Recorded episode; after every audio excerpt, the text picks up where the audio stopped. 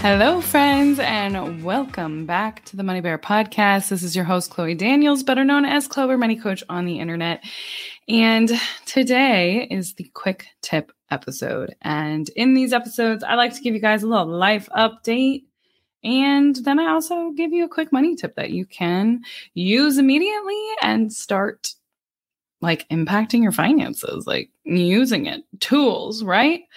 Today, for the money tip, we're going to talk about what is the difference between a traditional IRA and a Roth IRA. That's something that a lot of folks get confused on. So we're going to break it down.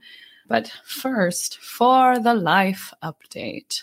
For the life update, I was in San Francisco this last weekend visiting a friend who I have known since 2013, I believe, 2013 or 2014. And we met when I was teaching English in China. She was from Ireland, also there teaching English in China.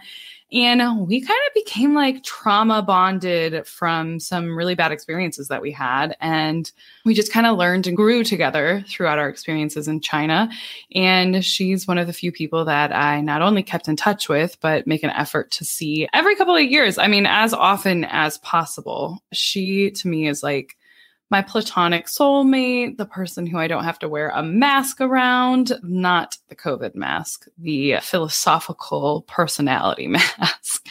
And yeah, it was really good to see her in San Francisco for a weekend. We really, you know, these days when it comes to travel, I'm so lazy. Like, I'm not trying to spend eight hours a day walking around and like sightseeing and doing all of that stuff. I'd rather like get in a full eight hours of sleep, have a slow morning, and then go like one, go do one to two things and then have good food throughout the day. Like that's my idea of good travel and slow travel. And that's really what we did this weekend. And it was cool because there were parts of San Francisco I hadn't seen before. And we got really lucky and there was sunshine the entire weekend. So, definitely enjoyed that. It was nice. And then coming back to Illinois, the weather has been better. I'm sure the weather will change again because it's Illinois. But uh, we've got blue skies today. And yeah, besides that, I have booked my short term slash mid term rental in San Diego. So I have decided to go to San Diego on road trip 2.0, taking my dog and taking my cat packing up the Prius, driving on out there, and staying in San Diego for three months. So that will give me the opportunity to see if I really do love it, if spending double, almost triple what I'm used to spending on just general cost of living stuff is worth it to me or not. And if it's not at the end of that three month stay, then I will probably head to Tucson next and do the same thing. But if at the end of that three month stay, I'm like, yes, this is where I'm meant to be. Let's make it happen. Then I will make it happen and I will start apartment hunting. So we'll see how that goes. I'm excited. I'm also a little bit sad just because my boyfriend is here, which, by the way, we revealed my boyfriend on Instagram this week. So if you didn't see that, make sure you're following Clo Bare Money Coach on Instagram because he will be showing up in stories now. But my boyfriend's here.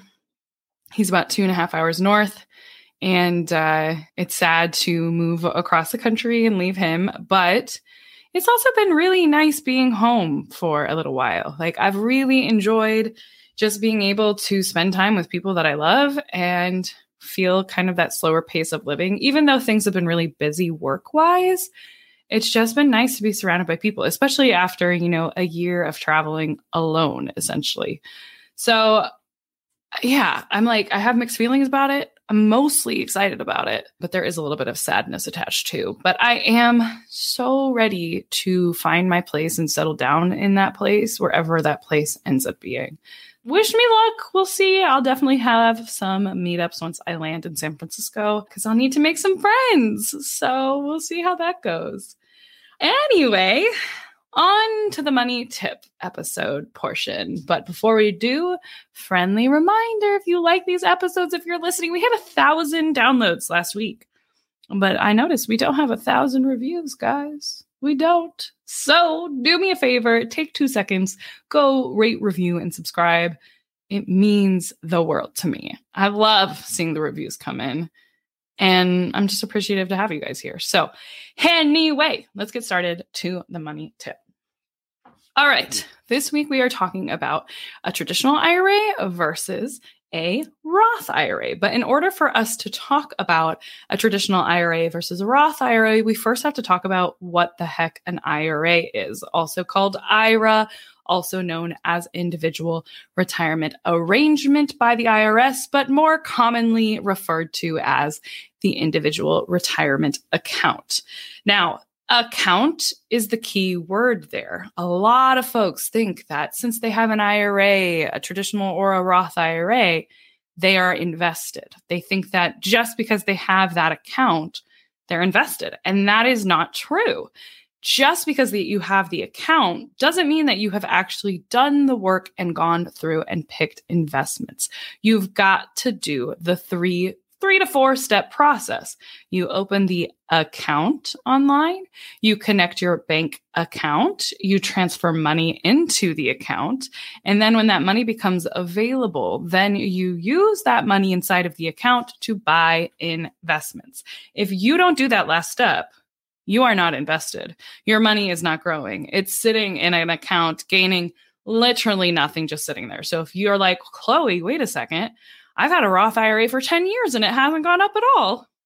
It's probably because you're not invested. It's not even probably, it's definitely you're not invested. So do that first. Make sure. But in terms of what an IRA is, essentially, it's a retirement account. It's a tax advantaged account for your retirement. Now, the reason I say tax advantaged is because you're going to save money on taxes. And how you save money on taxes is going to be determined by whether you have a traditional IRA or a Roth IRA. So let's cover the sexy one first. Everyone loves a Roth IRA account. Everyone gets so excited about Roth IRA accounts, but what is it? What does it mean? What do you do with it? How do you know if you're using one right? How do you know if you're the right person for a Roth IRA?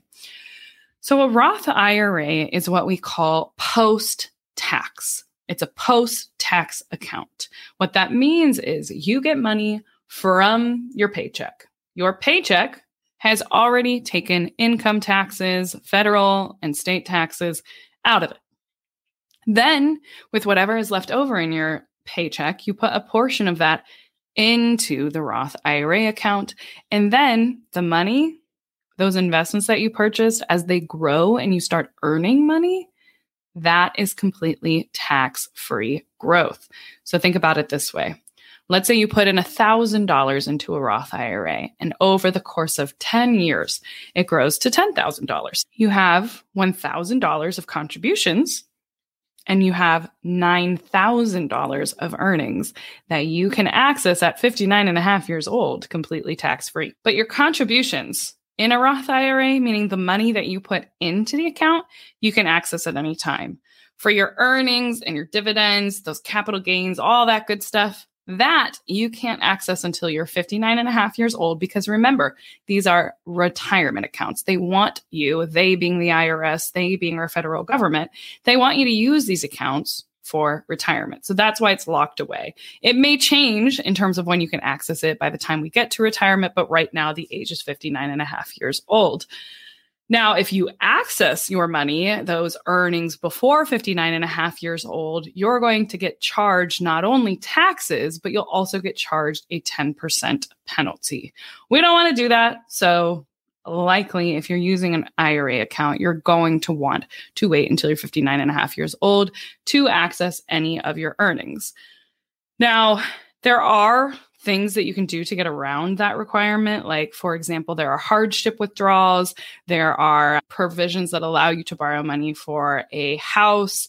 There's provisions to allow you to pay for a portion of education and things along those lines. Those are all available at the IRS. I actually, rather than going to the IRS.gov website, which just can be full of jargon, I really like if you're looking for those stipulations, those provisions, check out NerdWallet. Just Google when can I access or what situations can I access money in my Roth IRA account early? There's, I want to say there's like 12 different scenarios where you can access that money early without having to pay a penalty. Most of the time, you're still going to have to pay taxes, but you can get around that penalty. So that's a Roth IRA account. It's sexy because tax free growth. Who doesn't like tax free growth? And in terms of who a Roth IRA might be right for, honestly, almost nine times out of a 10, a Roth IRA is the way to go because we don't know what's going to happen with taxes in the future. We don't know if taxes are going to go up. We don't know if taxes are going to go down. So why not just front the bill on your Roth IRA account now and let those investments grow completely tax free? On the flip side, you may want to consider something other than a Roth IRA if you're more concerned with being in a higher tax bracket now and a lower tax bracket later on in life. And we'll talk about that with the traditional IRA. So, with that Roth IRA, like I said, the times that it makes the most sense is if you want to handle your tax bill now. So, if you are just at the beginning of your career and you're going to earn more and more money and you think you're going to be in a higher tax bracket in retirement, the Roth IRA is going to make more sense. If you think, heck, I don't know what's going to happen in retirement, I could be in a higher tax bracket or not, the Roth IRA may make sense. Or you may decide to do a combination of a Roth and a traditional. Now, the less sexy cousin is the traditional IRA. The traditional IRA is complicated because the earnings will always be tax deferred. But a portion, the things that you put in to the traditional IRA may be tax deductible or they may not be tax deductible. It all depends on if you have a workplace qualified retirement plan like a 401k or a 403b or a TSP 457 there's a bunch of different types if you do, you are subject to an income limit in terms of what is tax deductible for you. And the income limit, I can't remember. I want to say it's around 70 grand. But if you make above that, your contributions to a traditional IRA are not going to be tax deductible if you also have a qualified retirement plan through your workplace. So almost immediately, a lot of folks are not going to be able to get a tax deferral or a tax deduction on their contributions to the traditional IRA. Now, here's where it may make more sense for you. Let's say you do not have a retirement account through your workplace, you don't have one of those qualified retirement account things then you don't have an income limit. You don't have an income cap on what can be deductible for your traditional IRA. So that traditional IRA, whatever you put into it, is going to reduce the amount that of income that you made in the year that you contributed to it by whatever you contributed to it. So let's say you made $90,000, you contributed $6,000 to your traditional IRA and it's deductible. Well, Instead of paying taxes on $90,000, you're only going to pay taxes on $84,000. So that can be something that is appealing for high income earners especially if they don't have those workplace plans. And it can also be a uh, benefit if you are under that income cap and you do have a workplace plan. So it will reduce your taxes if it's deductible. If it's not deductible, let's say you're a high income earner and you have a qualified retirement account through your workplace, well, I'm sorry to tell you, you're not going to be able to deduct what you put into your traditional IRA. Instead, all the money that you put into the traditional IRA is post tax, just like the Roth IRA. But then your contributions in there, they grow tax deferred not tax free like what you get with the Roth IRA. So that money that you put in there, that $6,000, it turns into $16,000. Well, that $10,000 that you earned, you're going to have to pay taxes on in retirement. And it's going to be taxed as ordinary income, which is the highest tax bracket there can be. So that's the traditional IRA. Like I said, it's not as sexy. It's not a great account, other than it will defer your taxes down the line, and that you may get a deduction if you are in a certain demographic. It's more complicated, right, guys? You're probably listening, you're like, wait, so deductible versus non deductible. I have all of this available as well on my blog, clobare.com. You can just search the for retirement accounts, and I have entire posts breaking this down for you in writing so that you can refer to that too. But yeah, it gets more complicated and you don't get that tax free growth. It's not as fun. And even if you contribute to a traditional IRA, which I do, and I don't get a deduction for it, you have to keep track of that paperwork to make sure that when you pull that money out in retirement, you're never getting double taxed. Because remember, if the IRA is not deductible and you put $6,000 of your money in, that's post tax, right? You don't want to pay that taxes on that money that you have already paid taxes on again in retirement. So you do need to keep paperwork on this traditional IRA to make sure that you're not going to be double taxed in retirement. So that's the major differences. With the traditional IRA, all of the money that is in a traditional IRA, including the contributions, you cannot access until you're 59 and a half years old. So that Roth IRA, not only is it that sexy tax free growth, but you can also access those contributions at any time. You don't get that with the traditional IRA. You cannot access it until you're 59 and a half years old. Now, those 12 ish situations that we are talking about earlier, where you can, you know, there's some leeway, there's some provisions that allow you to access it without paying a penalty.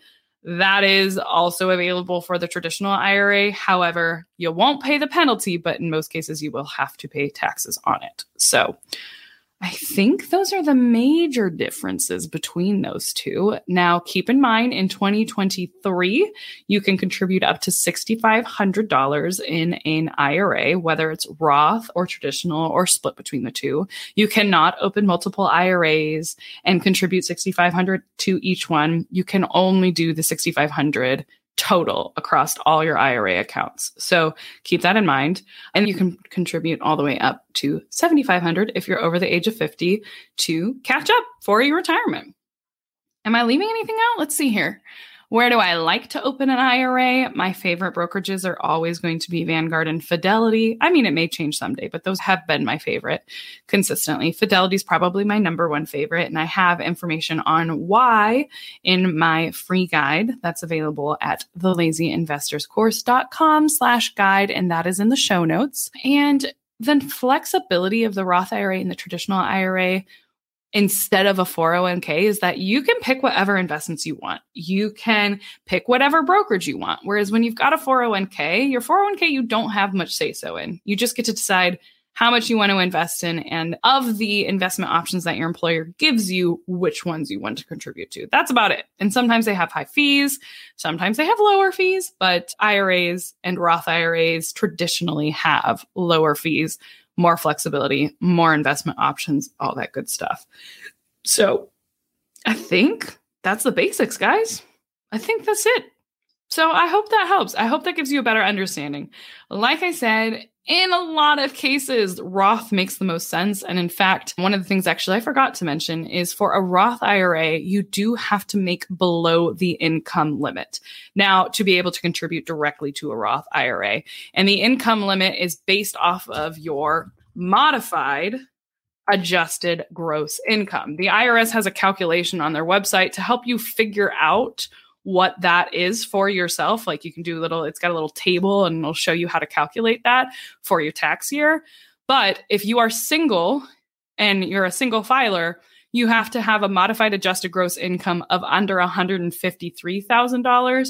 If you are married filing jointly, you have to have a modified adjusted gross income of $228,000. So if you're above that, you can't contribute directly to a Roth IRA you have to go through a backdoor Roth. But that is much more complicated. So we will save that for another episode. So, yeah, I think that's it. Almost forgot the income limit stuff. One of the things that I'm actually working on right now and know I need to do, I've just been so lazy, is I have a significant amount of money in a rollover IRA, which is traditional. And I also have a significant amount of money in a traditional IRA. In order for me to be able to do a backdoor Roth, which I would like to do so that I can start contributing and doing a backdoor Roth every year, Um, in order to do that, I would have to roll all of that into my solo 401k. And I'm not entirely sure if I want to do that. I need to run the math on it only because my traditional or my solo 401k, there are fees. So I don't think they're significant fees. I'll have to check my statement. I want to say the fees that I'm paying are like 0.5%, which I would think the tax savings are going to be way more significant if I just decide to start doing Roth. But the other option is I could just do a portion of my solo 401k as Roth income. So that's an option too. We'll see. I need to figure my life out. Things have been busy. I haven't even been able to manage my own finances, but that's the thing. These are high class problems to have, as my friend and life mentor, Saya Hillman says. Deciding how to optimize your taxes, deciding how to best organize things is a good problem to have. Whereas when we're dealing with just like, will I be able to retire someday? That's a much more stressful and concerning problem than how do I pay as little in taxes as I possibly can? Which, I mean, to be fair, could be questionable in ethics, but I do think that as long as you're paying your fair share of taxes, there's nothing wrong with making sure you are legally managing your tax burden. So, anyway, I hope that was helpful for you, friends. But let me know what questions you have by leaving us a review. oh, that was an evil laugh. And uh, yeah, I hope that helped. And we've got tons of free resources down in the show notes. We've got our terms and conditions down in the show notes. Be sure to check that out because, as always, even though this is a finance podcast, this is all my opinion. This is all entertainment. This is all education only. We are not out here giving financial advice to folks we don't know. We don't do that. We don't we don't give financial advice. We give financial education. So I hope this all helps, and I will see you all next week. Bye bye.